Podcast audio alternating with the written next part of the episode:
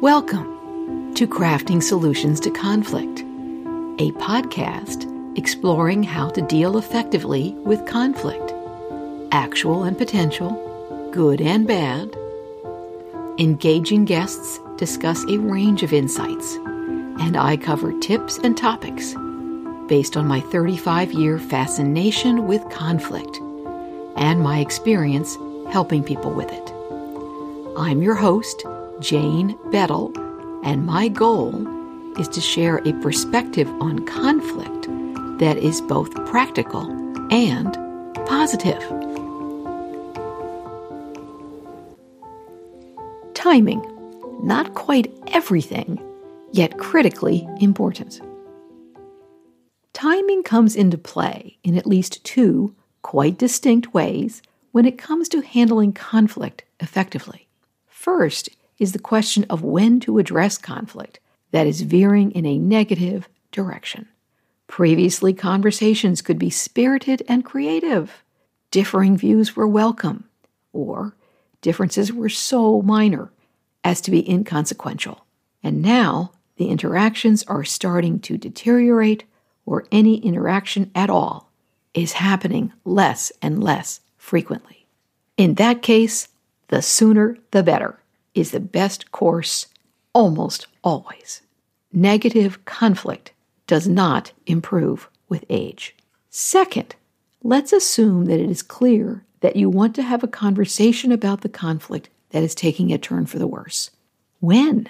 How can thoughtful timing help you set up for success? Again, this when question has two steps. First step, when to broach the subject of having a conversation. Second, when to have the conversation. Sometimes, but not always, those will be the same. If the conflict is fairly simple and you feel you can make a lot of progress quickly, go for it. If not, for the first step, you may be seeking the commitment of the other person to address what is going on. Chances are you are not the only one who knows there is an issue. For more on the need to seek a commitment to address the conflict, tune in to episode 39, published on September 25th, 2019. I'll put the link in the show notes for today. When to broach when the other person or people are most likely to be receptive to the overture. When it's one other person, consider when is the least stressful time to bring it up? Think about the calendar and the usual schedule, the best time within the month, the week, the day.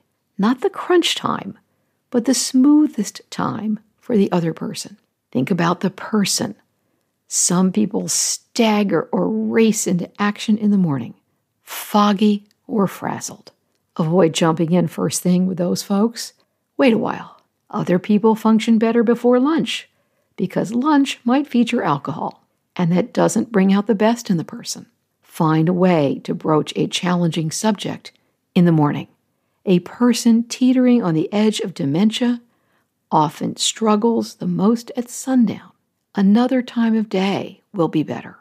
In all cases, if at all possible, hold off if a mini crisis has just erupted.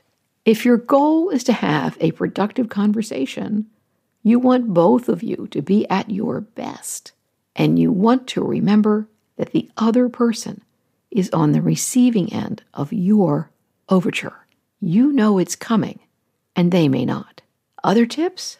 Plan your timing to avoid the other person feeling ambushed or put on the spot. An audience rarely helps. Think about when they would be likely to feel suspicious of the timing and react even more defensively than they might otherwise. That's not the best time. And if you feel that it is, step back a moment and reflect on whether you want to move forward in a productive and collaborative way or to score some easy points. When it is a group, an extended family, a family enterprise, or unrelated people who work together and value and nurture relationships at work. In this case, the ideas for one person still hold. Just think through who is the most influential, or the least enthusiastic participant in this group and apply. Of course, it may be the same person. If the group meets regularly with an agenda, try to get your concern on the agenda. Don't spring it on everyone else if you can avoid that. No agenda or no scheduled meetings? Think through the timing. Can your concern piggyback on something else? Should it? The fundamental point the question of timing is worth your attention. It's not everything, but it is something that can profoundly affect how well conflict is handled. Thank you for listening. If you enjoy the Crafting Solutions to Conflict podcast, please tell a friend, share it, leave a rating or review. When you spread the word, more people have a chance to enjoy the show. You can also sign up for new weekly episodes on your favorite app, whatever setting works best for you, and is free. You don't need to pay to listen. You can also find the show at craftingsolutionstoconflict.com. Comments or ideas? Let me know. Until next time, I'm Jane Beddall.